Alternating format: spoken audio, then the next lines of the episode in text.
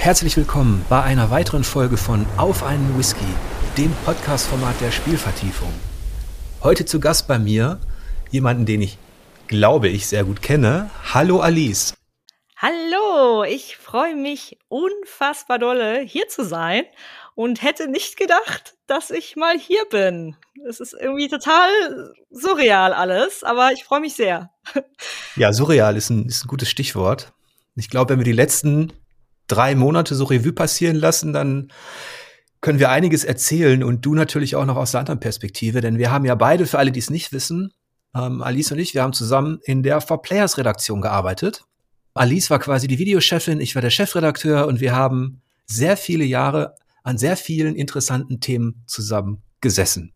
Auf jeden Fall. Sehr, sehr viele Erinnerungen. Und für mich ist es jetzt auch ganz spannend. Ähm, seit dem 1. Juli habe ich ja einen neuen Job und hatte deswegen jetzt ein paar Monate Zeit, das ganze Revue passieren zu lassen. Ich habe ja auch weiterhin natürlich den Kontakt mit euch noch gehalten, habe alles mitbekommen, immer auch mitgelesen, was ihr so geschrieben habt. Und es war, waren für mich auch so verschiedene Phasen, in denen ich war. Am Anfang war man noch so viel mit dem neuen Job beschäftigt und war damit beschäftigt, sich einzuarbeiten. Und ich glaube, jetzt bin ich so ein bisschen in dieser typischen Vermissen-Phase, wo man so viele nostalgische Erinnerungen hat und man hofft auch, dass alle gut unterkommen und ihre neuen kreativen Projekte starten können. Momentan ist es, dass ich mich sehr oft dabei ertappe, wo ich, wo ich halt an so Situationen von damals zurückdenke, wenn es nur die Redaktionssitzung ist, die wir immer am Montag hatten und wie wir da zusammen gelacht haben und ja, da ist es momentan noch ein bisschen, bisschen traurig für mich und ich hoffe, dass ich das auch bald dann mal überwinde.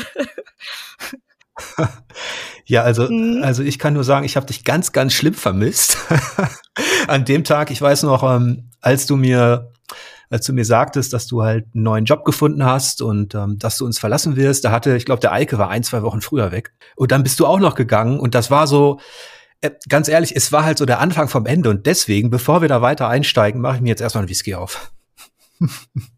Sehr gut. Was für einen Whisky hast du denn dabei? Was hast du denn da heute für mich am Start? Also ich muss ja haushalten, weil ich habe gemerkt, das Format klingt gut, aber ist teuer.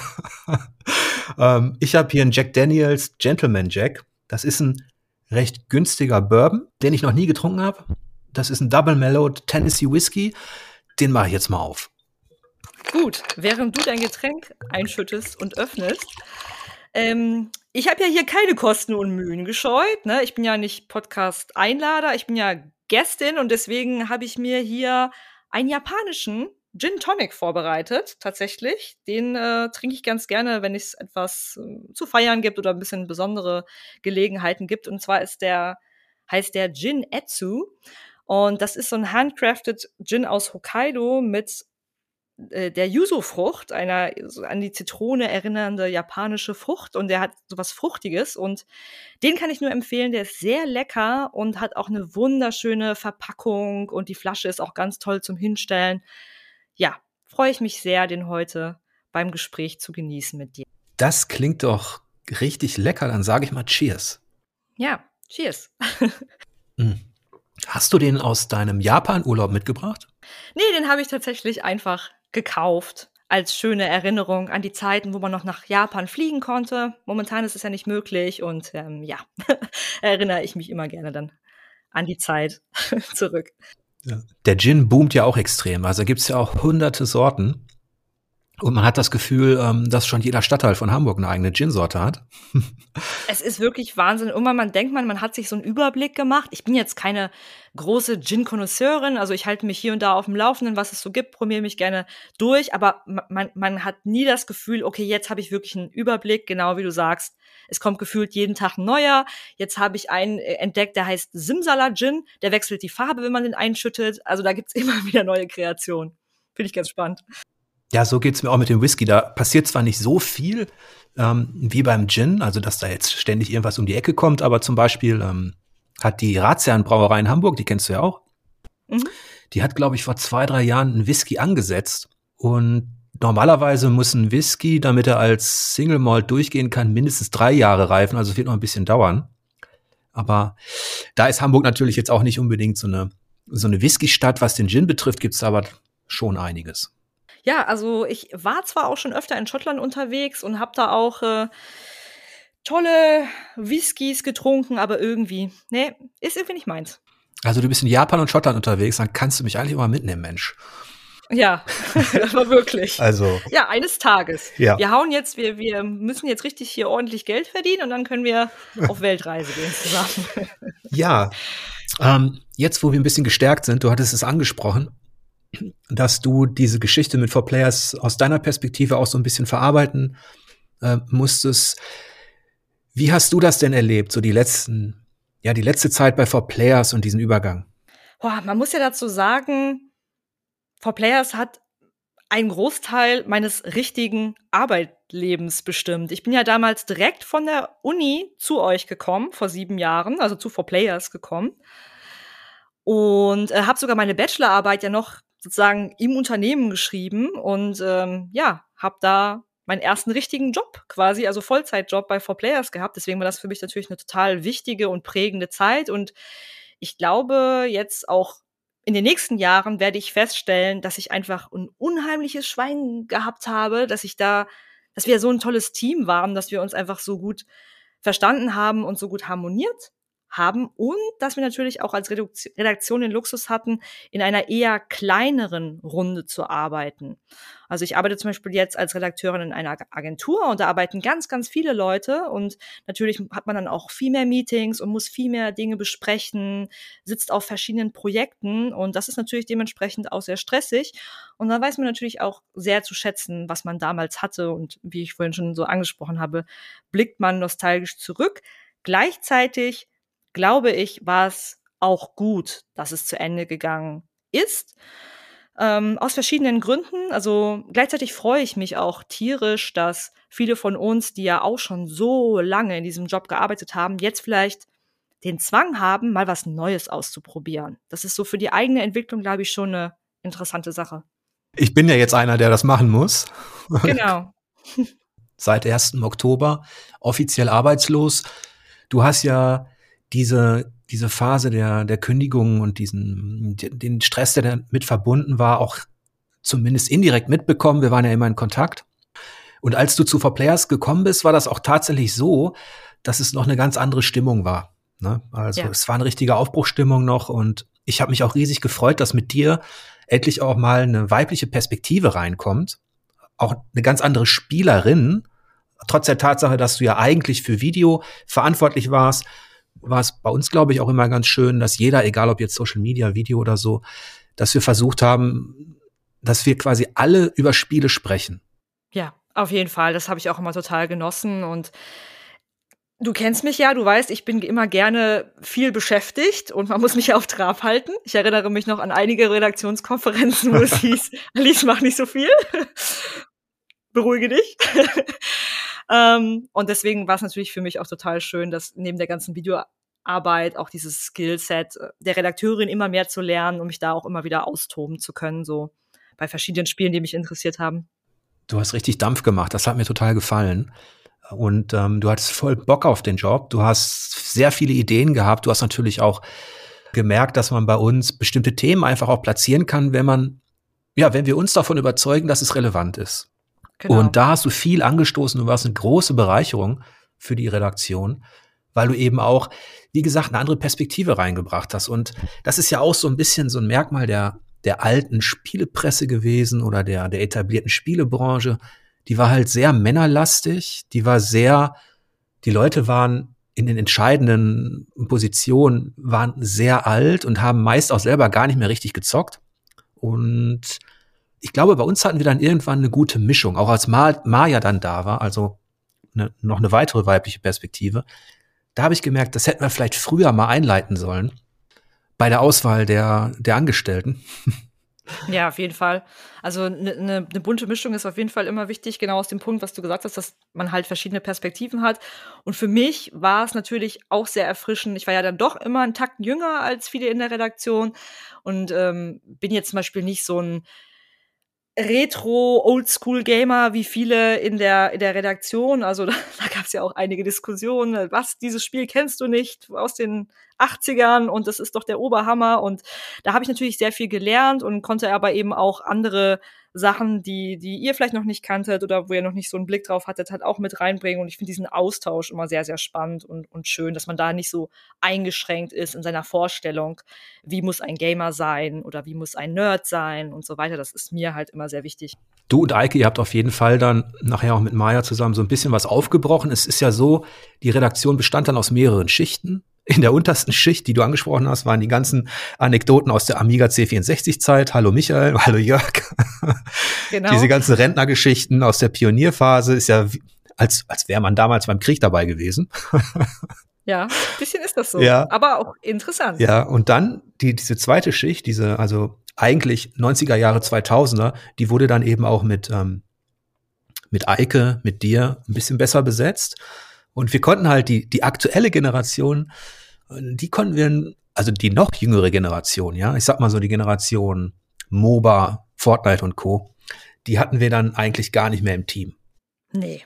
Und auch wenn wir es versucht haben, das zu bedienen, hat man einfach gemerkt, die interessieren sich einfach nicht für die Art von Content, wie wir ihn machen wollten. Was übrigens ganz, ganz interessant ist, da hatte ich auch mit Fabu drüber gesprochen, dieses Verhältnis in, in Redaktionen Männer-Frauen ist ja immer noch unausgeglichen, wenn man klassische Redaktionen nimmt. Ich habe mich zurückerinnert, wenn, wenn wir eine Stelle ausgeschrieben hatten für diesen, für den Job, Redakteur gesucht und so weiter oder Redakteurin gesucht, wenn da 100 Bewerbungen reinkamen, war vielleicht eine von einer Frau.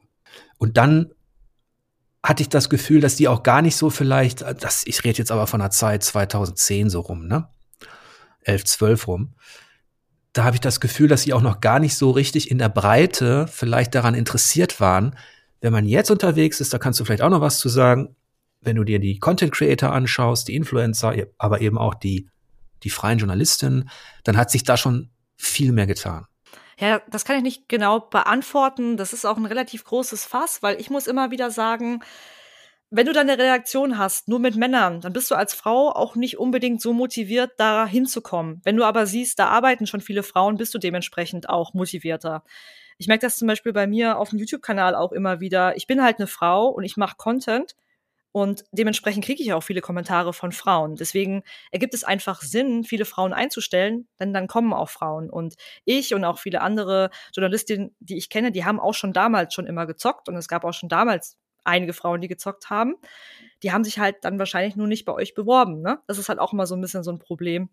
Weil diese, das ist eine große Diskussion auch beim Thema Podcasts, weil es ja sehr, sehr viele Podcasts auch gibt, wo auch nur, den auch nur Männer machen. Und da heißt es ja auch immer, ja, warum nicht mehr Frauen? Äh, und das ist halt auch so was, was ich mitbekommen habe. Vielleicht haben Frauen auch nicht immer Lust, Gästin zu sein, wenn da halt auch fast immer nur Männer eingeladen werden. Ne? Das ist so ein bisschen so eine schwierige Sache. Mhm. Gibt es wirklich nur so wenige oder liegt es daran, dass man halt keine Lust hat, ein Teil der Würstchenbude zu werden? Ne? Das ist halt immer so ein bisschen da muss man dann Zahlen und Statistiken hernehmen, wenn man das wirklich beweisen möchte. Aber dass der Eindruck bei einem selber entsteht, ist natürlich völlig klar. Ich habe da auch schon wilde Diskussionen mit äh, WG-Mitbewohnern damals geführt, der mir auch erzählen wollte, nee, ich kenne keine einzige zockende Frau, gibt es nicht. und das ist natürlich totaler Schwachsinn, weil es gibt tausend andere Sachen, die du wahrscheinlich auch nicht in deinem Freundeskreis hast und die existieren natürlich trotzdem. Ne? Ja. Also es ist immer so ein sehr emotional, schnell hochkochendes Thema der berühmte Tellerrand, über den man hinausschauen, hinausschauen müsste mal. Genau. Also es ist, es ist tatsächlich so in dieser Pionierphase, in den 80ern und so weiter, wenn wir in der Pommesbude gezockt haben oder in der Spielhalle waren oder zu, zu Hause irgendwie Amiga C64, da gab es tatsächlich, und wir hatten ja auch Freundinnen und so, wenig Interesse daran. Da waren wir wirklich Freaks auch. Was macht ihr da eigentlich hinter den Kisten? Aber als dann ähm, zum Beispiel Superlevel das Independent-Magazin, das Fabo ja mit aufgebaut hat, hatte er dann auch einige freie Autorinnen. Außerdem darf man natürlich nicht vergessen, dass auch in der etablierten Spielepresse einige Frauen über Jahre aktiv waren, aber eben statistisch gesehen halt total in der Minderheit. Und ich habe ein bisschen das Gefühl, das bricht so langsam auf, was ich auch total. gut finden würde. Ja, ich kann dazu sagen, ich war bei mir in der Schule immer die Einzige, die gezockt hat und war deswegen auch der Freak. So kann es gehen. ja. Wir Gamer haben es halt nicht, nicht einfach. Du machst ja einen sehr erfolgreichen YouTube-Channel. Der heißt Horrorzeit. Das ist so etwas, das ist so eine Facette. Ich habe gesagt, ähm, ich kenne Alice und so weiter. Aber so ganz genau kenne ich dich scheinbar nicht, denn ich hätte nicht erwartet, dass du dich jetzt auf, auf dieses Thema fokussieren würdest. Wie bist du zu diesem, zu diesem Horror-Thema gekommen? Huh, das ist jetzt eine längere Geschichte. Da hole ich mal aus. Also, um ganz kurz vorwegzunehmen, ich mache ja schon seit zehn Jahren privat YouTube. Angefangen habe ich mit einem Videospielkanal, den vielleicht einige Hörerinnen kennen. Und ähm, irgendwann habe ich gedacht, boah, jetzt habe ich schon so viele Jahre über Videospiele Videos gemacht, ich will mal was Neues machen. Also habe ich einen Japan-Kanal gestartet. So, dann kam Corona und dann habe ich gemerkt, so, boah, nee, ich hatte eigentlich so viele tolle Pläne mit diesem Japan-Kanal. Jetzt kann ich aber nicht nach Japan reisen und werde das auch in die nächsten Jahre höchstwahrscheinlich nicht machen können. Ich brauche was Neues. Und dann habe ich das Stream auf Twitch angefangen. Ich habe dich vorgewarnt, das ist eine längere Geschichte. Alles gut. Dann habe ich das Stream auf Twitch angefangen und habe da festgestellt, boah, Horror-Games machen mir irgendwie richtig Spaß. Die Leute sind total leidenschaftlich dabei. Warum mache ich nicht einen YouTube-Kanal über Horror-Games? Ich hatte ja eigentlich schon immer eine Leidenschaft und eine Beziehung zum düsteren, mysteriösen, Horror, Hexen, dem Teufel und so weiter. Da springen wir mal direkt an den Anfang. Ähm, mein Weg zum Horror ist auf jeden Fall ein längerer und ähm, ja auch für mich eine schöne Reise. Ich hatte als Kind immer schreckliche Angst im Dunkeln. Das hat sich auch relativ lange gezogen, auch bis ich auch älter war. Und es war ein ziemliches Problem für mich. Gleichzeitig hatte ich aber einmal eine Faszination für Horrorfilme und ebenso auch so mystische Figuren und, und Hexen und Teufel und so weiter, was ich erzählt habe. Als Kind habe ich zum Beispiel den, äh, den Film Das Omen geguckt und war dann auf einmal total begeistert von so Teufel und Verschwörungsfilmen und sowas und habe mich da halt erstmal so rangerobbt an Filme, die ich sozusagen aushalten konnte. Irgendwann ging es auch weiter, dass ich mich an Horrorspiele rangerobbt habe, die ich gerade noch so aushalten konnte. Wobei ich dazu sagen muss, so in meiner Jugend gab es da nicht so viele, weil ich wirklich einfach nur einen dunklen Gang entlang laufen war für mich viel zu krass. Oder auch sowas wie Amnesia war für mich so ein total heftiges Spiel. Das heißt, nach und nach, je älter ich wurde, habe ich mich immer mehr getraut und diese Angst von damals so ein bisschen überwunden. Also wie, wie so eine kleine, wie so eine Eigentherapie könnte man es vielleicht jetzt nennen. Und habe wirklich aus dieser, aus dieser Angst und diesem, diesem Spaß daraus auch Angst zu haben, wurde halt so eine richtige Faszination. Und dann habe ich das aber durch irgendwie bisschen fallen gelassen und habe mein Interesse, das ist so ein bisschen im Sande verlaufen. Und durch dieses regelmäßige Streamen und beim Streamen ist ja auch das Schöne, dass man ja auch immer Chat-Kommentare liest und die Leute dann auf einen reagieren. Und ich erschrecke mich auch zum Beispiel immer noch sehr ausufernd und habe dann aber gleichzeitig auch viel über das Game Design geredet, zum Beispiel bei Silent Hill, war sehr interessant für mich. Und da habe ich wirklich gemerkt, mein Gott, du brennst so sehr für das Thema, du hast auch so Spaß an den Horrorspielen, an den Horrorfilmen dann vor allem, mach das doch einfach mal und ich habe wirklich so eine unendlich lange Liste an Themen, die mich interessieren, weil dieses Feld so breit ist. Und mich interessiert ja vor allem auch immer die strategische Komponente an YouTube. Ich gehe sehr geplant an meinen Content und konnte, glaube ich, deswegen auch relativ schnell wachsen. Und ähm, ja, ich finde es einfach immer wieder faszinierend, wie viele spannende Themen man dabei besprechen kann. Und finde es auch irgendwie schön, dass ich so diese Reise für mich irgendwie machen konnte und dass mir halt Horrorspiele und Horrorfilme auch irgendwie geholfen haben, dass aus dieser ursprünglichen Angst wirklich eher so eine Faszination hm. wurde. Das ist ja tatsächlich eine Reise. Und da sind einige Punkte dabei, über die wir vielleicht sprechen können. Falls ihr Horrorzeit noch nicht kennt und korrigiere mich, falls das nicht stimmt, ich glaube, du hast 10.000 Follower plus plus ja, X. Abonnenten. Äh, genau, Abonnenten. Ja, das ist ähm, das ist aus aus unserer Perspektive und wir kommen ja auch vom kleinen For Players. Ich glaube, wir hatten irgendwann knapp 50, ne? Ja. Ähm, aber das ist dafür, dass du das eben privat machst, ist das innerhalb dieser riesigen YouTube-Welt, ist das eine, schon eine tolle Leistung. Und dann habe ich mir das mal angeschaut, dein Beitrag über das Conjuring-Universum, da besprichst du, glaube ich, die Geschichte der ganzen Filme. 383.000 fucking Aufrufe. Naja. das, ist eine, das ist eine Menge. Gefolgt, ich weiß nicht, ob es Platz zwei ist, aber da sind wir wieder bei einem Thema, das ich dann zu dem ich auch was sagen könnte, das ist die Geschichte von Resident Evil Village. Das ist bist du bei 142.000 Aufrufen, glaube ich, ungefähr. Und auch die Halloween-Filme, die du jetzt erst kürzlich eben zu diesem Ereignis veröffentlicht hast, diese zwölf Filme, 28.000. Das, das ist schon für einen privaten Channel eine richtig gute Sache. ja, ist ganz okay. ich, ich, bin da sehr ehrgeizig und äh, ja, ich muss noch, glaube ich, besser lernen, mit mein, also meine Erfolge zu sehen. Da habe ich auch schon letztens mit ein paar ehemaligen Mitarbeitern von 4Players drüber gesprochen. Da kann ich noch besser drin werden. ich spiele mich da gerne runter. Das hat dich schon immer ausgezeichnet, dass du dich immer verbessern wolltest. Ähm, ich habe ja komplett, ich ignoriere YouTube komplett, was heißt eigentlich auch nicht ganz, denn die Podcasts, dieses Auf einen Whisky wird da auch gespiegelt. Kriegt man da halt ein Standbild und kann sich da reinhören.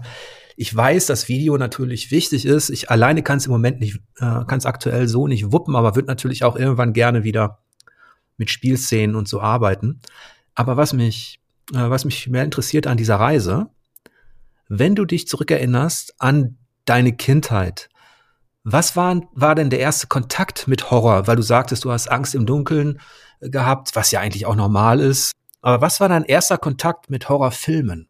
Ja, also wie gesagt, da erinnere ich mich halt immer noch sehr stark daran. Das war wirklich halt der Film Das Omen, weil ich ich, also ich war, bin seit meiner Kindheit sowieso ein riesengroßer Filmfan und ich bin mit meinem Vater immer jedes Wochenende in die Bibliothek gegangen. Da haben wir uns erstmal irgendwie Snacks beim Supermarkt irgendwie ganz viele gekauft und haben dann immer, jeder durfte dann halt immer so einen Film aussuchen. Und irgendwann hat er halt so das Omen mitgenommen und hat gesagt, so, ja, ich habe das kannst du gucken, das ist jetzt nicht zu heftig. Oh.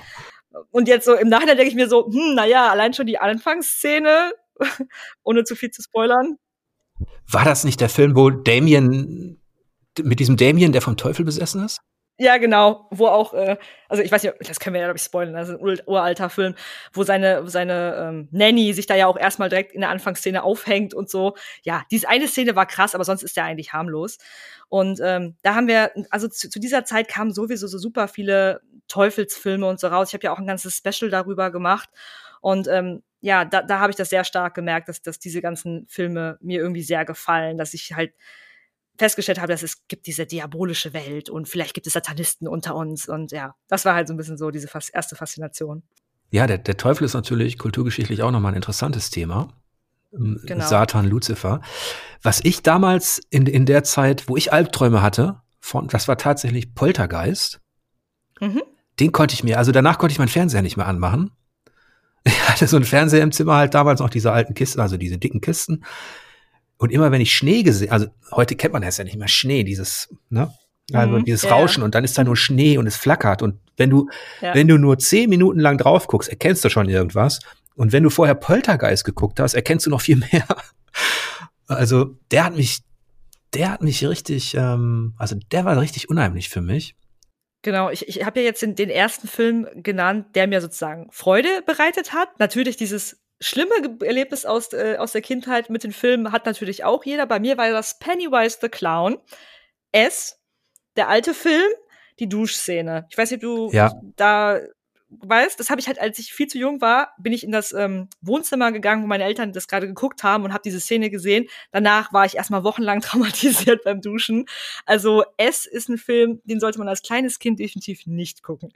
Und so ging es mir mit dem Buch. Mhm. Ähm, S, es mhm. war schlimm, wirklich ganz schlimm. Ich weiß gar nicht, wie alt ich war, als ich das gelesen habe. Ah, elf, zwölf, ich weiß es nicht genau, 13. Aber es war, es war super unheimlich. Also ja, es ist auch so eine, so eine Phase, wo, wo einen solche Dinge, glaube ich, auch dann extrem beschäftigen. Ne? Ja, auf jeden Fall. Aber es ist auch so ein Thema, da plane ich auf jeden Fall irgendwann, auf meiner langen Liste auch definitiv was dazu, denn als ich dann älter war, habe ich auch das Buch gelesen und ich finde es eigentlich total faszinierend, dass viele kennen natürlich diesen ikonischen Clown Pennywise, dass es aber eigentlich auch ein unfassbar smartes Buch ist, ähm, eben viel thematisiert, dieser, dieser Weg von, von Kindheit zur Adoleszenz und was alles in dieser Stadt Derry halt vergraben ist, was in den Menschen vergraben ist. Und ich liebe ja generell auch so diesen psychologischen Horror, hat mir schon immer gefallen. Und äh, ja, das ist auch so eine, man kann auch so toll, wie du bei Spielen, kann man natürlich auch bei Filmen und auch im Bereich Horror so schön tauchen, ne? so schöne Tauchgänge machen. Ja, definitiv. Ich habe ich hab ja mit Spielvertiefung auch vor, über das Videospiel hinaus eben auch über Brettspiele, über Literatur zu sprechen, auch über Hörbücher. Aber ich habe den Film bewusst ausgespart. Weiß gar nicht genau warum, weil ich, wahrscheinlich auch, weil ich irgendwo mal eine Grenze setzen muss. Ich kann nicht über alles reden. Und da gibt's Leute, die können das auch viel besser.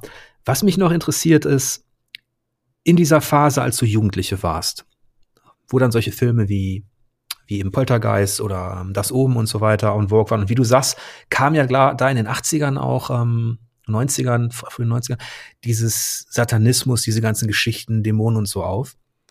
Ähm, da kursiert, ich weiß nicht, ob du es kennst, Gesichter des Todes.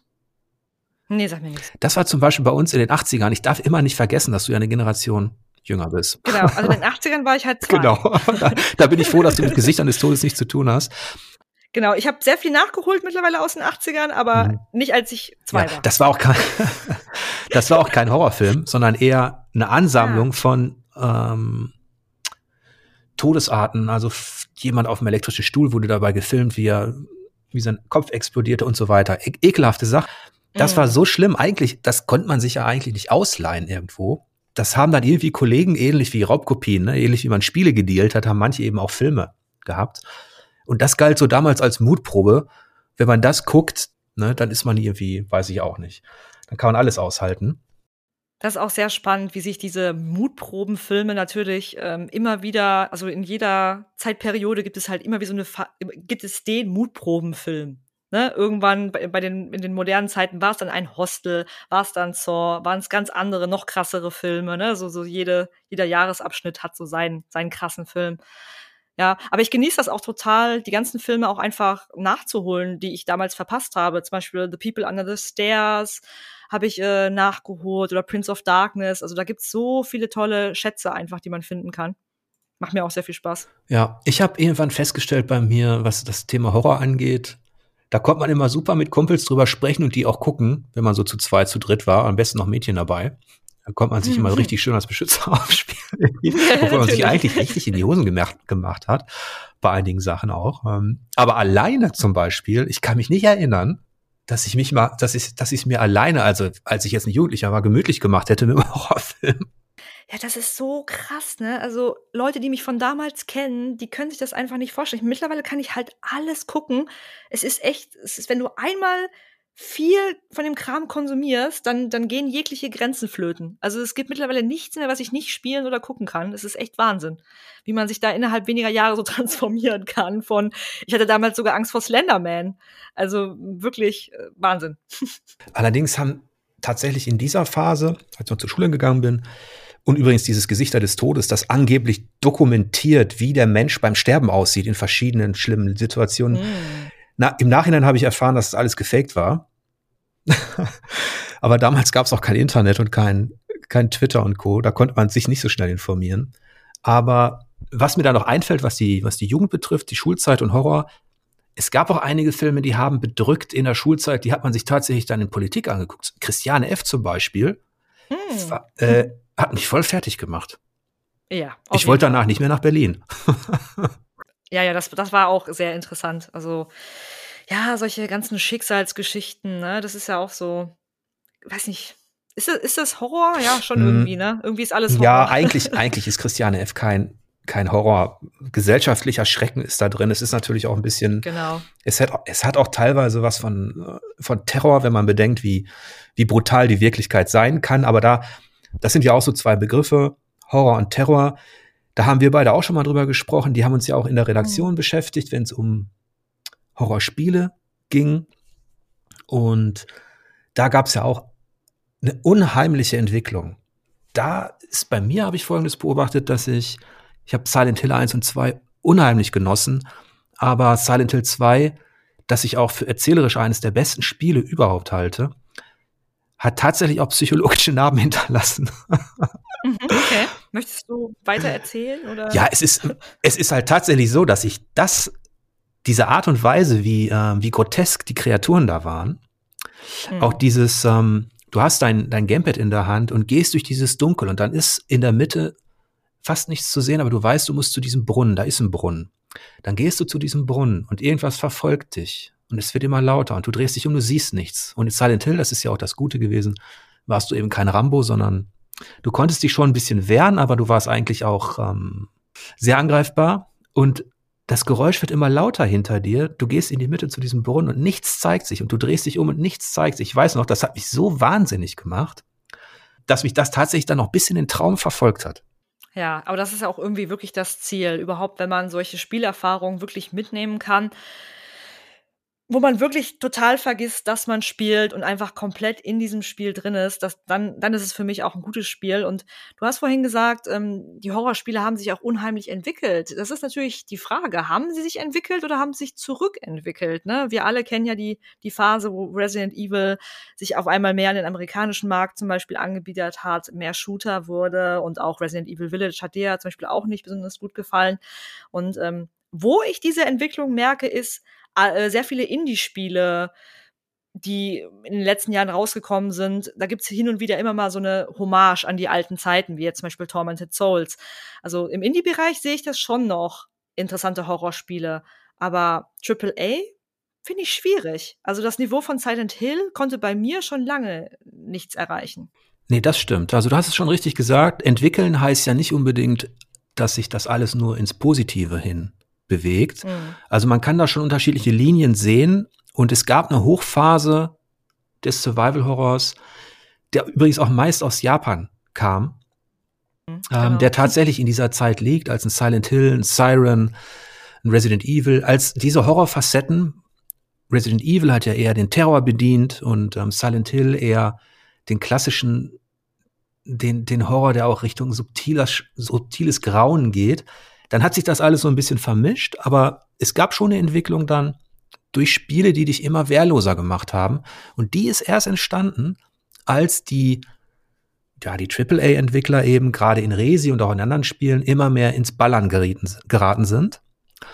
Also als das Ballern quasi den Horror ersetzt hat, haben einige kleinere Studios, Slender und Co. haben das so ein bisschen gemacht. Dann hast du natürlich auch ein Alien Isolation gehabt. Die haben dich in die Situation gebracht, dass du dich nicht sofort so stark wehren kannst, sondern dass du flüchten musst oder dass du vielleicht gar keine Waffe hast. Und das haben die sich, glaube ich, einigen Filmen abgeschaut, dieses, dass du wirklich auf der Flucht bist dauernd und dass du dieses Böse oder dieses dieses Monster, das da irgendwo lauert, dass du es eben nicht mit Waffengewalt besiegen kannst. Das kam dann schon wieder auf und dann gab es auch wieder eine Rückwärtsbewegung, aber letztlich ähm, hat der Horror mich dann auch nicht mehr so begeistern können, das stimmt schon. Ja, es ist ähm, ja irgendwie fast ein bisschen traurig, weil ich stelle das auch bei mir fest. Ich hole ja momentan ganz, ganz viel nach.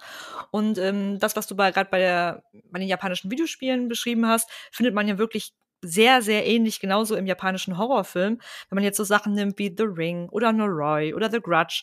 Das sind auch Filme, die einige jüngere Horrorfans oft als langweilig beschreiben. Und ich zum Beispiel liebe diese Filme, weil sie auch so, so langsam erzählen und die, man die Situation auch einfach mal aushalten muss. Es gibt Gespräche, der Horror wird langsam aufgebaut. Also genau diese, diese alte Art des Erzählens, Horrorstimmung aufzubauen, die liebe ich halt. Und ich stelle halt immer wieder fest, mich treibt es immer wieder zu den japanischen Spielen oder auch zu den japanischen Horrorspielen.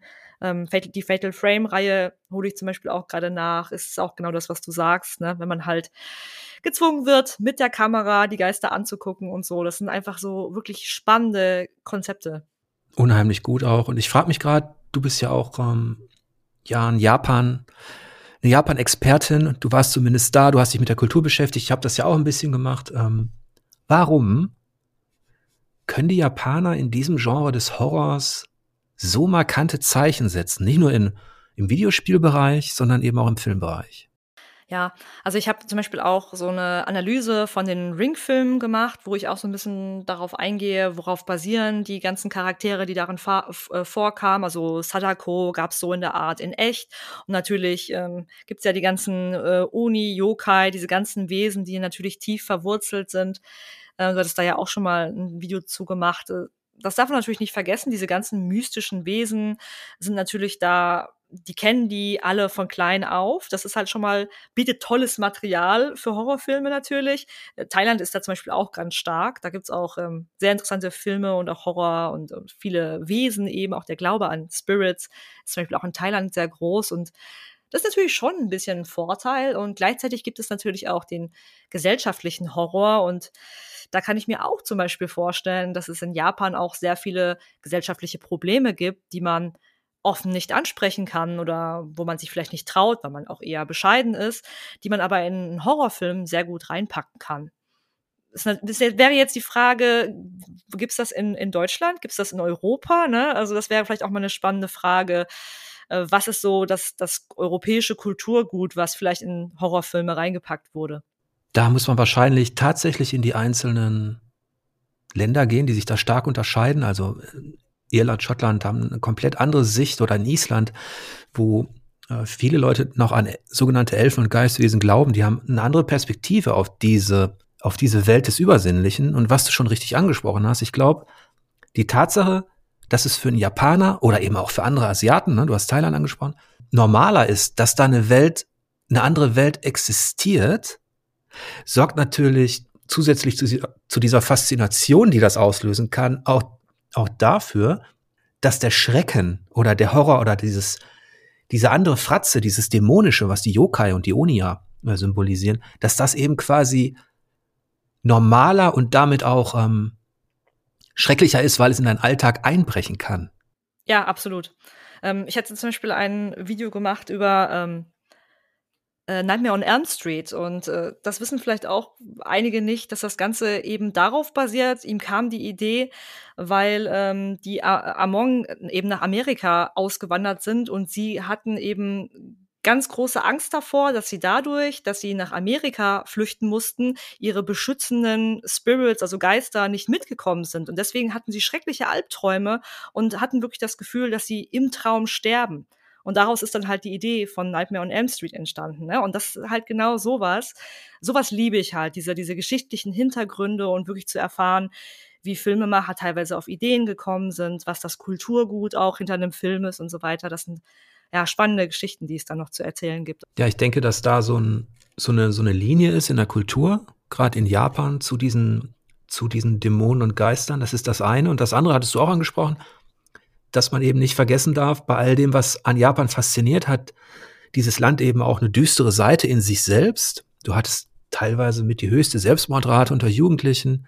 Es gibt dadurch, dass die Gesellschaft so auf Disziplin und Erfolg gedrillt ist, hast du eben auch Leute, gerade Jugendliche, die damit nicht klarkommen, die das System nicht aushalten. Und das ist, ähm, ich sag mal, diese hässliche Fratze Japans, die hinter diesem äußeren Erfolg steckt, die sorgt, glaube ich, auch dafür, dass sich sowas dann in Kultur und Kunst bahnbrechen kann. Ja, und sehr ähnlich sieht man das auch gerade natürlich äh, bei den Koreanern. Da die haben ja jetzt, also ich bin schon seit längerem Fan von koreanischen Filmen, aber die haben ja jetzt gerade auch in der, in der breiten Masse finden die Filme immer mehr Anklang. Parasite hat jetzt einen Oscar gewonnen. Jeder guckt Squid Game auf Netflix und da ist es natürlich sehr ähnlich. Die haben auch eine sehr, sehr hohe ähm, Suizidrate, großes Alkoholproblem im Land. Und ähm, ja, das ist natürlich dann auch spannend zu sehen, wie das so filmisch inszeniert wird. Parasite fand ich auch wunderbar. Und du hast recht, also mich haben die koreanischen Filme, es ist auch so, ich versack dann irgendwann, wenn ich fertig bin mit meinem Spiel auf der Playstation oder irgendwas, ähm, dann versacke ich abends meist noch irgendwie bei einem Film. Und dann schaue ich mir irgendwas an. Und koreanische Filme kannte ich gar nicht und habe mich da jetzt auch so ein bisschen hineingefuchst, weil die doch wirklich eine sehr eindringliche Regie haben, ne? Ja, was, was ich bei koreanischen Filmen oft sehr, sehr spannend finde und wo einige am Anfang auch ein bisschen irritiert sind, ähm, es sind super ernste Filme, aber sie behalten sich immer eine gewisse Leichtigkeit und es gibt immer auch komödische Elemente in diesen Filmen.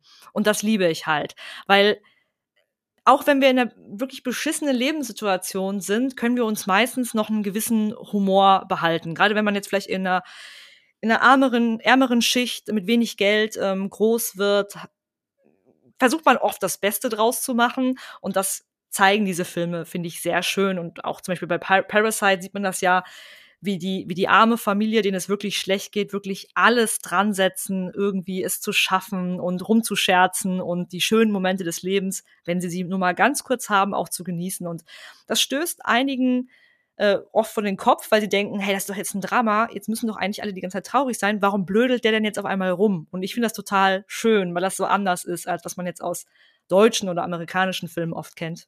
Ja, es, es sorgt natürlich auch für so einen ähm, Gegenpol, der ganz angenehm ist. Das ist ja auch bei Squid Game so. Da hast du eben diesen totalen Kontrast aus dem, aus der, aus dem Abschlachten der Leute für, eben für, für dieses Spiel. Und die sind alle entsetzt und gleichzeitig hast du noch diesen Humor in kleinen Szenen und äh, diese Witze nebenbei. Das, mich entspannt das tatsächlich dann auch so ein bisschen beim Zuschauen. Ähm, und es gibt ja auch diesen anderen Pol der Filme, die ich dann, die ich mir auch nicht mehr so gerne gebe. Also wenn, wenn Film komplett die auf diese düstere, depressive Art das Unheil predigt. Ja, das ist aber auch dann immer der interessante Punkt, wenn es halt zu sehr kippt. Ne? Also man genießt ja Horror, wenn man sich sicher fühlt, weil man weiß, mir kann nichts passieren. Man hat eben diese Angstlust, aber wenn das halt eben kippt, meistens wenn man halt noch zu jung ist und man das auch alles vielleicht noch nicht so einschätzen kann, was ist jetzt echt, was ist nicht echt. Zum Beispiel aus heutiger Sicht habe ich mir die Dokumentation angeguckt, weiß ganz genau, das war Make-up, das und das waren die Special Effects und dann nehme ich so eine Szene auch ganz anders wahr. Dann muss ich fast lachen, wenn ich das sehe, wenn sie ihren Kopf dreht. Aber damals als Kind war das für mich unfassbar schlimm. Klar. Das ist immer ganz spannend, wenn man sich dann selbst den Spiegel vorhält und erkennt, wie wichtig auch deine Lebenserfahrung ist in dem Moment, wo du was anschaust. Oder deine, deine Konstitution einfach, deine geistige. Und was mir letztens richtig gut gefallen hat, ist Midnight Mass von dem Flanagan. Weil das auf so eine unheimlich entspannte, erzählerische Art an den, an den Horror rangeht, der mich dann erinnert an gute Gothic Novels. Und die gefallen mir jetzt eigentlich, das ist so eine, so eine, so eine Nische oder so eine Spielart, die mir viel besser gefällt als entweder komplett Gore oder äh, komplett ähm, depressiver Horror. Also Midnight Mass hat bei mir quasi so diesen goldenen Punkt getroffen. Ähm, das hat mich erinnert an gute, gruselige Horrorgeschichten. Bei Midnight Mass hat mir tatsächlich am meisten auch wieder dieses Dörfchen gefallen. Ich glaube, ich mag einfach so stille, abgelegene Dörfchen. Das ist auch gerade in der zehnten Staffel von American Horror Story. Das spielt auch in einem sehr ähnlichen, so ein bisschen Fischerdorf. Und man hat dann einfach auch direkt so diese bestimmten Assoziationen. Wie ist es da? Wie sind die Leute da? Es ist total abgeschieden.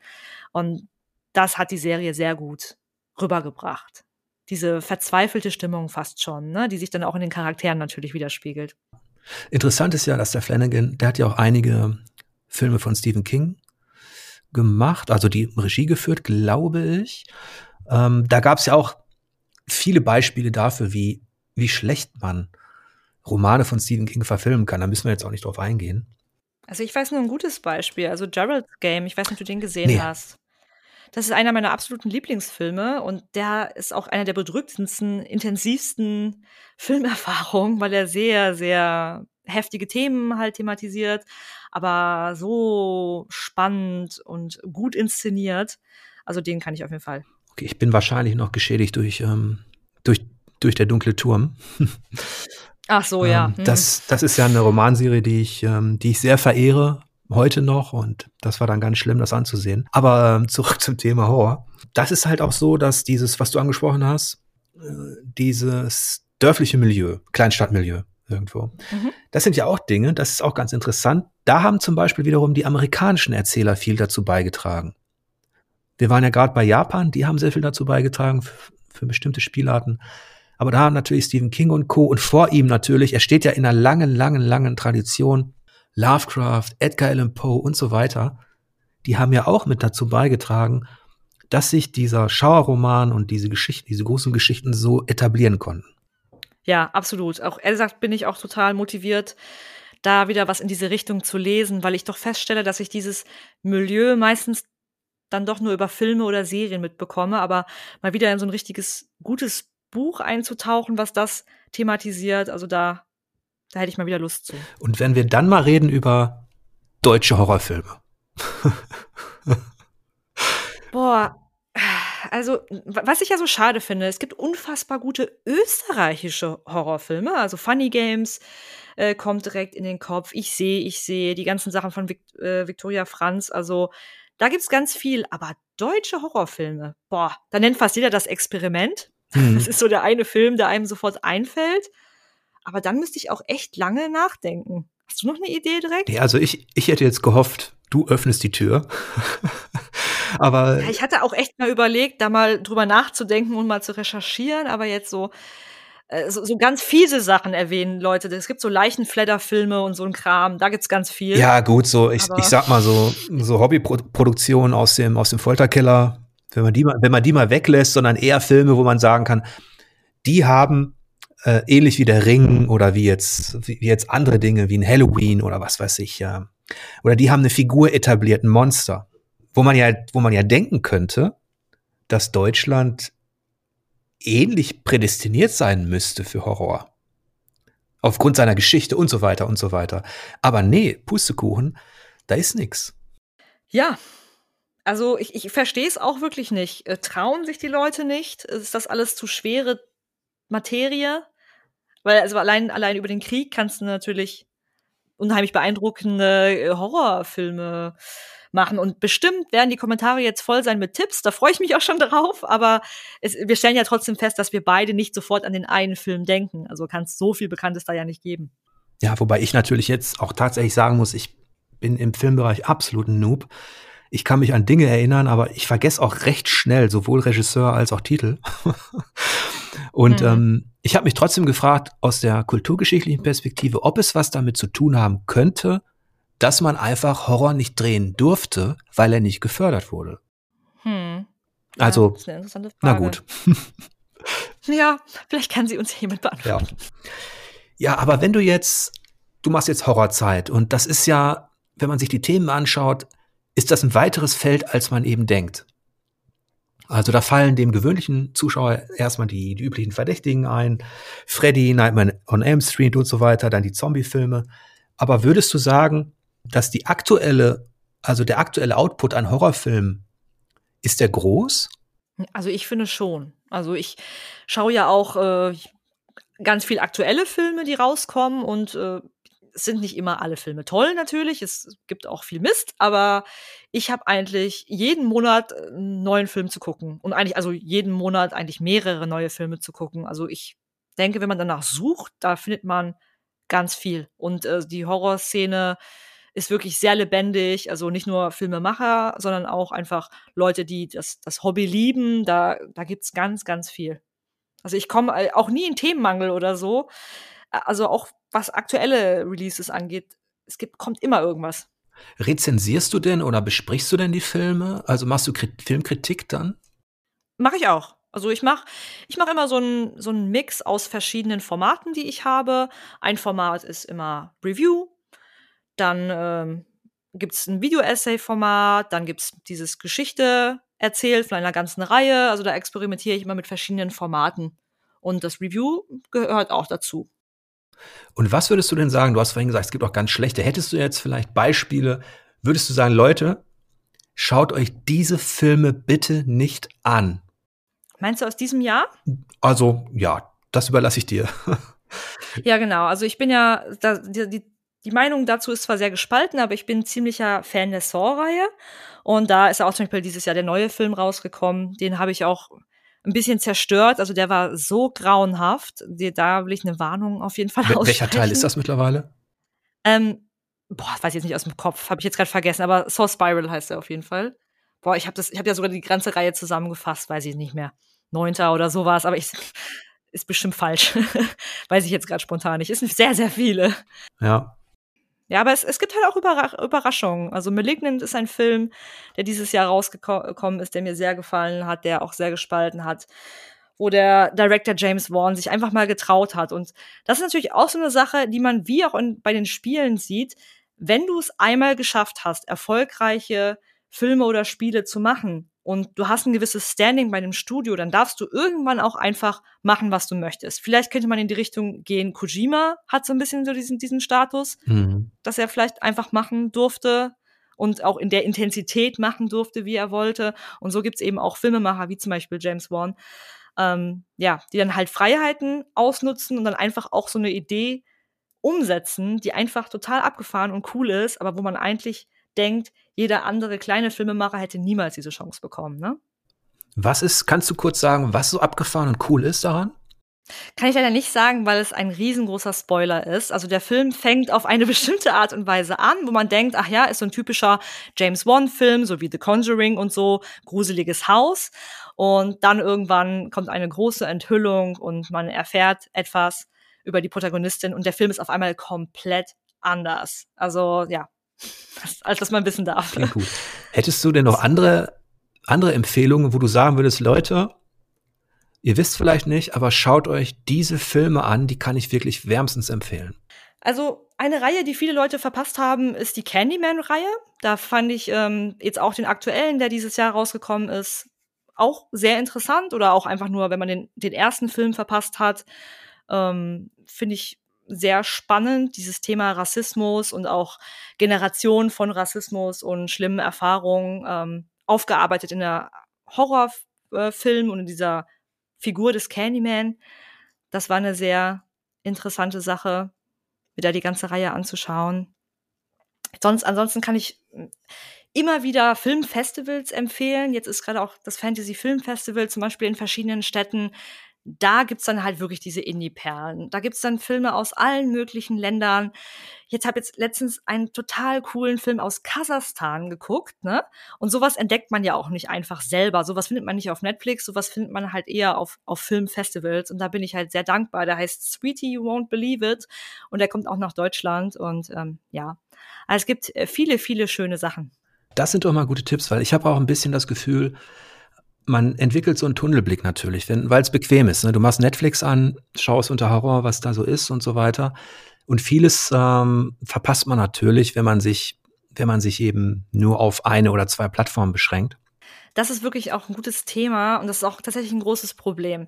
Wenn ich zum Beispiel Filme empfehle oder besprechen möchte, kommt natürlich logischerweise sofort der Kommentar, gibt's die alle im Streaming-Bereich. Ich habe zum Beispiel jetzt für den Horror Oktober, also für die ganze Oktoberzeit, habe ich jetzt 31 Filme zum Beispiel empfohlen. Und natürlich kam direkt der Kommentar, gibt's die alle bei Netflix? Und nein, 95 Prozent davon gab's natürlich nicht auf Netflix, weil es die spezielleren Filme natürlich leider meist nicht bei den Streaming-Diensten gibt. Und du kennst ja das Problem auch, wenn die Leute etwas nicht kennen, klicken sie auch eher nicht da drauf. Das heißt, man muss schon immer sehr clever und strategisch vorgehen, wie man etwas verpackt, um es den Leuten halt schmackhaft zu machen. Ne? Und da scheitern auch viele, glaube ich, so ein bisschen dran, dass sie nicht dran denken, hey, der Name Spree sagt den Leuten jetzt nichts oder, oder Lights Out oder so weiter. Mhm. Ne? Man muss es erstmal so ein bisschen beschreiben im Titel oder das Thumbnail muss dann auch schon ein bisschen Lust machen da drauf. Ich habe zum Beispiel jetzt auch so einen äh, koreanischen Found-Footage-Film empfohlen, Gonjiam heißt der. Und da habe ich auch geschaut, dass ich das so verpacke, so der gruseligste Geisterfilm, den ich jemals geguckt habe. Und dann haben die Leute natürlich auch Lust bekommen, den zu schauen. Wenn ich einfach geschrieben habe, geschrieben hätte, Gonjiam Review, hätte keiner drauf geklickt, weil Gonjiam sagt mir nichts. Mhm. Kenne ich nicht, ne? Also das ist auch immer so ein bisschen, man muss da schon auch so ein bisschen immer Stratege sein und den Leuten das auch schmackhaft machen. Ich weiß nicht, wie du zu dem Thema stehst. Denkst du dann, die Leute haben Pech gehabt? Oder? wenn ich sie nicht, also wenn man sie nicht mit einem, mit einem Teaser oder mit einer Überschrift ködert oder wenn, wenn man sagt, ähm, mein Gott, ähm, es gibt eine Welt außerhalb von Netflix und Amazon Prime. Nee, wenn du zum Beispiel jetzt irgendein Brettspiel vorstellen würdest mit einem Namen, das höchstwahrscheinlich niemand gehört hat, ist dir das einfach sozusagen egal, dass die Leute das vielleicht nicht kennen und hoffst einfach, dass sie dir sozusagen genug vertrauen, um drauf zu klicken. Das heißt, ich schätze dich so ein, dass du dir jetzt keine Gedanken machst, mein Gott, wie kann ich das jetzt möglichst schmackhaft benennen oder präsentieren oder verpacken? Genau, verstecken? das ist mir, das war mir bei For Players schon immer relativ egal, wenn ich gemerkt habe, wir sind von kleinen Themen und es gab jetzt auch ähm, einige so überzeugt, dass wir sagen, dieses Spiel hat die höchste Auszeichnung verdient und selbst wenn es keiner kennt, kriegt es bei uns halt Platz eins auf der Seite, das weißt du ja noch. Ja, das genau. heißt, da bei uns gab's, musste da nichts im Hintergrund sein oder so, sondern bei uns konnte eben auch ein, ein kleineres Spiel, ich, wie jetzt ein Into the Breach, so ein Rundentaktikspiel, dem ich jetzt die höchste Auszeichnung gegeben habe, war dann eben auf Platz eins und mir war es vollkommen egal, wie es geklickt wird. Und jetzt mit Spielvertiefung ist es mir noch egaler, weil ich weiß, dass ich, ich meine, wir haben natürlich auch ein unterschiedliches wir müssen unterschiedlich rangehen. Du an dein privates Projekt und ich an meines, weil du auf YouTube aktiv bist und da bist du ohnehin in einem gewissen Korsett. Ähm, davon hast du ja immer erzählt und davon haben wir ja auch profitiert, dass du dafür gesorgt hast mit deinem Insiderwissen, dass unser YouTube-Channel of For Players eben verhältnismäßig stark war. Der hatte zwar wenig, in Anführungsstrichen, ähm, äh, Abonnenten, aber die, die Rate der, der Zeit, die die Leute das geguckt haben, war super, ne? Die, das Feedback war super, mhm. weil du eben, weil wir eben genau diese Mechanismen bedient haben, die du kennst. Und on top stimmte die Qualität. Ne? Das ist natürlich wirklich die Frage, äh, ergibt es vielleicht mehr Sinn für Leute, die jetzt vielleicht auch kreativ schaffen wollen? Ergibt es mehr Sinn, einfach direkt eine Homepage zu machen? Weil auf deiner Homepage bist du natürlich der, der Star. Und über die Teaser zum Beispiel konnten wir ja immer so ein bisschen sagen, hey, schaut hier hin, hier ist jetzt der Fokus, hier sind jetzt die aktuellen Top-Themen, sag ich mal, egal ob Indie oder AAA. Aber du, du kannst, du hast eine Plattform nur für dich. Auf YouTube hast du ja immer eine Million tausend Videos, die in der Konkurrenz zu dir stehen. Also egal, ob du auf der Startseite zum Beispiel nach Videos guckst oder in der Abo-Box, es sind ja immer links und rechts, oben, unten über tausend andere Videos. Und du musst dir immer irgendwas überlegen, wie du rausstechen mhm. kannst. Das Problem hast du auf deiner eigenen Homepage natürlich nee. nicht, aber erst Leute auf die Homepage bekommen. Nee. Das ist natürlich das Problem. Und es ist, ja klar, das ist, es ist ja auch so, dass dieses ähm, Staccato, dieser Überfluss auf YouTube und auch, dass im Grunde jede Nische schon zigfach besetzt ist und dass gleichzeitig von dir verlangt wird, dass du dich eben unterwirfst in in der Art der Berichterstattung, der Länge der Berichterstattung und der Online-Stellung. Ähm, das haben wir auch gemerkt. Da haben wir auch viele Gespräche geführt und wir waren noch nicht immer einer Meinung. Aber letztlich hast, hast du ja ähm, diesen Algorithmus durchschaut und man passt sich dem dann an für den Erfolg. Und das ist etwas, ich gehe ja mit meinem Konzept Spielvertiefung, dadurch, dass ich die Leute um Unterstützung bitte, über Patreon und Steady, mich für das zu bezahlen, was ich kann befreie ich mich oder versuche ich mich ein bisschen von diesem zu befreien. Ähm, ich will zum Beispiel gar nicht auf Reichweite und Werbung gehen, weil ich weiß, dass es zwecklos ist, weil dann mhm. müsste ich wieder komplett zum Sklave des Systems werden und mich total unterwerfen. Und da hätte ich, da hast du als Einzelkämpfer keine Chance. Wir hatten auch als For Players letztlich am Ende mit der Ausrichtung des Magazins und auch mit der Art und Weise, wie unsere Firma aufgestellt war, hatten wir keine Chance in diesem Wettbewerb. Und das ist, ja, das ist jetzt ein Risiko für mich, aber auf der anderen Seite auch so ein Luxus jetzt, wenn ich das vergleiche mit dem, mm, ja, was du jetzt, ähm, was du jetzt jeden Tag da machen musst, hm. versuche ich halt zu sagen, Leute, ich bin langsamer, ich habe weniger Themen, ich werde nicht immer aktuell sein. Ähm, mir sind Embargos wahrscheinlich meist egal, außer bei Elden Ring. ähm, wenn ihr das wollt, dieses etwas, ich will ein bisschen zurück zur Gemütlichkeit. Ich will die Leute halt quasi in mein Wohnzimmer einladen und sagen, okay, Jörg kann euch ein paar Sachen erzählen, aber nicht alles. Es ist nicht alles das Schnellste und das Aktuellste. Ähm, aber ich habe auch das Gefühl, dass die Leute ein bisschen durchschauen, dass diese, dass da eben eine Maschinerie am Werk ist und dass diese hunderte News, die da rausgehauen werden, dass die halt schon fast robotisch produziert werden. Also ja, also ich denke, wir beide müssen uns deshalb unterscheiden, weil du brauchst für YouTube eine andere Strategie, um erfolgreich zu sein, als als ich als Einzelanbieter, ähm, der jetzt eben um Unterstützung bittet. Ja, das ist wirklich auch ein riesengroßes eigenes Thema nochmal. Ähm, das können sich ja viele Außenstehende überhaupt nicht vorstellen, wie viel Planung und Strategie wirklich auch bei vielen anderen Kanälen da, dahinter steckt. YouTube wirft, wirbt ja immer so mit Authentizität und direkt aus dem Wohnzimmer und hier ist alles so, wir, wir haben uns einfach hingesetzt und haben auf den Aufnahmeknopf gedrückt, aber natürlich ist es überhaupt nicht so, dass es alles strategisch geplant, das Wochen, das Outfit vielleicht rausgelegt, die Lichter machen einen viel hübscher, als man ist, äh, die Themen sind äh, vorher recherchiert worden und so weiter. Ne? Also das ist nochmal so, so ein großer Themenblock, äh, wie, wie viel dann doch alles halt nicht natürlich und nicht authentisch und wirklich strategisch geplant ist. Ne? Und ich glaube, man unterwirft sich da auch einen ganz schönen Druck. Einerseits kannst du natürlich, ist es schön, wenn man sieht, die Leute mögen, was man macht. Ähm, man kann sich relativ frei austoben zumindest was, was das Inhaltliche betrifft. Aber dann merkt man, glaube ich, je länger man das macht, je mehr man halt in diesem Bereich will, dass, dass man davon leben kann, desto enger wird das Korsett, desto größer wird auch der Druck, dass dann Inhalte kommen, auch von YouTube aus. Da kann man nicht mal sagen, ähm, jetzt mache ich mal vier Tage nix, weil dann sofort wieder ein Reminder kommt. Das heißt, dieses System ist letztlich auch wie ein, wie ein ganz tyrannischer Arbeitgeber. Und natürlich kann man sich dran gewöhnen. Der Mensch gewöhnt sich an alles, auch an, auch an scheiß Arbeitgeber, äh, wie wir wissen. ähm, aber das ist natürlich auch ein Druck, der entsteht bei diesen Content-Creatern, wo, wo ich manchmal das Gefühl habe, das merke ich auch jetzt bei Spielvertiefung. Ich habe so viel Zeit mit Administration und Technik verbracht, dass ich dass ich gar nicht mehr in diesen kreativen Bereich kam, also Recherche und du musst ja Dinge, du musst Filme anschauen, um darüber reden zu können ich, ich muss Spiele spielen, um darüber reden zu können. Und dieser, diese Muße, die man, die auch nötig ist, um kreativ zu sein, ich glaube, dass die auch leidet unter diesem riesigen Algorithmus da draußen. Ja, das ist tatsächlich ein ganz, ganz wichtiger Punkt und ich finde es auch total cool, dass du das so, so durchschaut hast und obwohl du jetzt ja privat zum Beispiel kein YouTube machst, aber natürlich durch unsere Arbeit bei 4Players hast du das natürlich alles mitbekommen, weil es ist wirklich exakt so, wie du sagst. Und ein großes Problem ist, ist, dass kaum jemand darüber spricht. Es ist natürlich unangenehm, darüber zu sprechen, obwohl alle YouTuber dasselbe denken.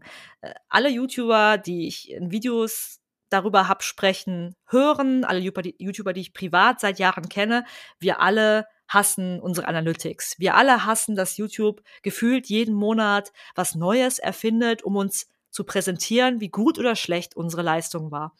Und ich habe letztens auch mit ein paar Leuten drüber gesprochen. Stellt euch vor, ihr malt ein Bild oder ihr erschafft irgendetwas, ihr, ihr macht irgendwas Künstlerisches und jemand sagt euch jedes Mal, wie gut oder schlecht ihr es gemacht habt, so nach dem Motto, ja, ist ganz schön, aber die letzten zehn Bilder, die du gemacht hast, waren viel schöner. Und so ist es ja jedes Mal, wenn man in seinen YouTube Backend gibt. Da gibt's immer jedes Mal das Ranking, wie gut hast du performt, wenn du gut warst, gibt's ein fucking Feuerwerk. Es gibt so eine kleine Feuerwerk-Animation. also die überlegen sich wirklich immer wieder neue psychologische Tricks, um einen halt abhängig zu machen von diesen Analytics, von diesem Dopamin, was dann freigegeben wird und eben auch negative äh, Gefühle auszulesen, auszulösen, wenn man, genau wie du sagst, zum Beispiel länger nicht hochgeladen hat äh, und dann dafür abgestraft wird, sodass man sich dann mehr anstrengt. Und das kann ich auf jeden Fall sagen und das sage ich auch jedem, der mit YouTube zum Beispiel anfängt. Die mentale Power ist das Wichtigste bei YouTube, um, um dabei zu bleiben. Viele fragen mich, ähm, wie ich das zum Beispiel neben meinem Vollzeitjob schaffe. Und einerseits ist natürlich die, die Leidenschaft fürs Thema unfassbar wichtig. Daran, damit haben auch viele Probleme, dass es nicht so einfach ist, ein Thema zu finden, wo du wirklich immer Content für produzieren kannst, immer für brennt. Aber vor allem sich nicht zu abhängig von diesem Druck zu machen, von diesen Zahlen und überhaupt diesen Druck auszuhalten. Das ist auch das, was mir definitiv am schwersten fällt, wo ich wirklich immer wieder drüber nachdenke, mich reflektiere, schaue, was kann ich machen. Viele sind zum Beispiel auch danach total süchtig danach, ihre Kommentare dauernd zu gucken. Selbst kleine YouTuber erzählen mir das alle. Diejenigen, die vielleicht zuhören und auch selber YouTube machen, kennen das vielleicht auch. Oder wenn man irgendwas anderes hat, wo man Kommentare bekommen kann. Diese konstante, man will immer wieder wissen, na, habe ich wieder einen Kommentar und ah, da ist ein, fröhlich, ein schöner Kommentar, da freue ich mich. Oder wenn jemand rumstenkern, das ist aufregend. Man wird wirklich süchtig danach. Und es gibt so viele Sachen, die es einem erschweren, genau was du sagst, einfach kreativ schaffen zu sein. Und davon muss man sich halt wirklich versuchen zu lösen, was sehr schwer ist. Ja, und das ist, das ist auch etwas, da verliert man dann auch den Fokus. Man wird unkreativ. Ich habe das bei mir auch gemerkt. Ich habe ja jetzt Twitter und Instagram. Habe ich gemieden habe ich nicht gemacht, weißt du ja, bei For Players also privat nicht gemacht, wo ja auch immer schon von vielen Seiten kam, das musst du machen, Chefredakteur, geht nicht anders, kann man sich nicht erlauben. Mhm. Und ich habe mir gesagt, nee, habe ich keinen Bock drauf. Jetzt mhm. mache ich's seit seit dem Sommer, seit diesem Sommer mache ich das und ähm, ich habe Gott sei Dank noch nicht die schlechten Erfahrungen gemacht, von denen ich immer so gehört habe. Also und die wir ja auch, sage ich mal, bei For Players haben wir das ja mitbekommen, dieses Feedback zu unserer Arbeit. Ne? Das haben wir auch auf verschiedenen Kanälen bekommen. Das, da war auch mal ein Shitstorm Klar. dabei und da war auch viel Unsinn dabei. Und da habe ich gedacht, im privaten Bereich will ich mir das nicht auch noch antun. Jetzt hilft es ja nix. Ich brauche diese Kanäle, weil die meisten Leute nur da erreichbar sind für mich, um natürlich auch für dieses Projekt Spielvertiefung zu werben, um den Leuten zu sagen, hey, ich lebe noch, weil wenn du nicht digital unterwegs bist, bist du für die Leute nicht existent. Und da habe ich auch gemerkt, da ist so viel an die Likes natürlich, dann die Kommentare, die kommen und ähm, dann weiß man nicht genau. Ich habe mich natürlich auch bei dir, bei Eike, bei Maja, bei allen, die sich ein bisschen besser auskennen, vorher informiert. Äh, auf was sollte man reagieren? Ist es denn nötig? Und jetzt, wo ich es gemacht habe seit, seit dem Sommer, merke ich, du scrollst da so durch, dann ist ein Kommentar, dann gibst du ein Like, dann antwortest du, weil du willst ja auch ähm, den Leuten sagen, dass du da bist. Du verlierst und dann sind zwei Stunden vorbei. Ja. Und du sitzt auf der Couch und scrollst da durch und hast irgendwelche Sachen angeklickt von Leuten, aber du hast nichts getan. Also in der Zeit hätte ich einen Text schreiben können. Und ich glaube, das ist im Moment auch die Herausforderung für mich, so einen Mittelweg zu finden aus, ja, sieh es als Kundenservice, dass du den Leuten Feedback gibst. Und ich bin da immer sehr gewissenhaft dann. Aber mach auch irgendwo eine Grenze, weil der Tag hat nur acht Stunden. Bei dir denke ich auch, also da frage ich mich auch, wie, wie du das schaffst, weil dein Kanal ist ja voller Themen. Und ähm, ich mache das jetzt in Anführungsstrichen Vollzeit. Aber ich habe das Gefühl, ach du Schande, ich komme überhaupt nicht hinterher, was zu produzieren, weil da so viel Administration oder auch eben so viel rumge ja, Rumgesitze ist mit, mit Twitter, Instagram und Co. Ne? Ähm, also ich glaube, dass das ist natürlich auch ähm, ein kulturelles Problem, dass die Leute grundsätzlich diese Fähigkeit verlieren, sich mal auf ein Thema einzulassen. Wir besprechen zwei, drei Wochen vorher ein Red Dead Redemption, God of War und dann nimm andere. Und dann ist der Test raus und die Leute haben's und dann ist es irgendwie durch. Also das ist äh, ein sehr spannender Themenblock, über den ich mich auch schon sehr, sehr viel in den letzten Jahren, mit dem ich mich sehr viel beschäftigt habe. Da an der Stelle möchte ich auch gerne, vielleicht hast du die schon gesehen, die Doku The Social Dilemma auf Netflix ähm, empfehlen. Da geht es nämlich genau darum, wie große Firmen wirklich eine riesengroße Gruppe an Psychologen im Team haben, die den ganzen Tag nichts anderes machen, als, un als uns möglich abhängig von den ganzen Plattformen zu machen. Egal ob Gmail oder Twitter und so weiter. Also das ist auch so ein sehr spannender Themenblock und auch ich habe ich mich mal wieder dazu entschieden, ähm, ab dem 1. November meine ganzen Social-Media-Plattformen zu löschen, weil ich genau das einfach festgestellt habe. Dieses Doom-Scrolling, wie es jetzt ja so schön heißt, dieses einfach nur rumscrollen, die Zeit fließt nur weg und man macht nichts. Und, und gerade wenn man halt sehr gerne Texte schreibt, sehr gerne Videos produziert, habe ich einfach das Gefühl, dass es für mich Zeitverschwendung ist und ich auch einfach diese Kontrolle nicht mehr habe. Wenn man sich zum Beispiel mit Dopamin mal Studien anguckt und so weiter, ist es schon faszinierend, wie das Gehirn sich auch verändern kann tatsächlich durch diese, diesen Überkonsum an Social Media. Und bei Spielen, was du ange gesprochen hast, da gibt's ja das schöne Wort FOMO, Fear of Missing Out. Sehr viele Leute haben Angst, irgendetwas zu verpassen. Deswegen gucken sie zum Beispiel auch immer wieder auf Twitter, weil in den zwei Stunden, wo man nicht reingeguckt hat, hätte ja irgendwas Spannendes passieren können. Da hätte eine News sein können. Vielleicht hat Nintendo irgendwas ange angekündigt. Meistens ist am Ende natürlich nichts, aber man hat rein wieder reingeguckt. Ne? Und bei Spielen habe ich genau dasselbe Gefühl. Ein Thema ist heiß, man redet vielleicht eine, vielleicht maximal zwei Wochen drüber, aber auch nur, weil das Thema gerade heiß ist. Und dann muss man wieder schon zum nächsten Spiel, muss das nächste Spiel kaufen, dann redet man wieder zwei Wochen drüber und dann schon wieder das nächste. Und das finde ich zum Beispiel auch sehr, sehr schade, dass wir da so auch uns selber einschränken, dass die Masse quasi bestimmt, was das Gesprächsthema ist.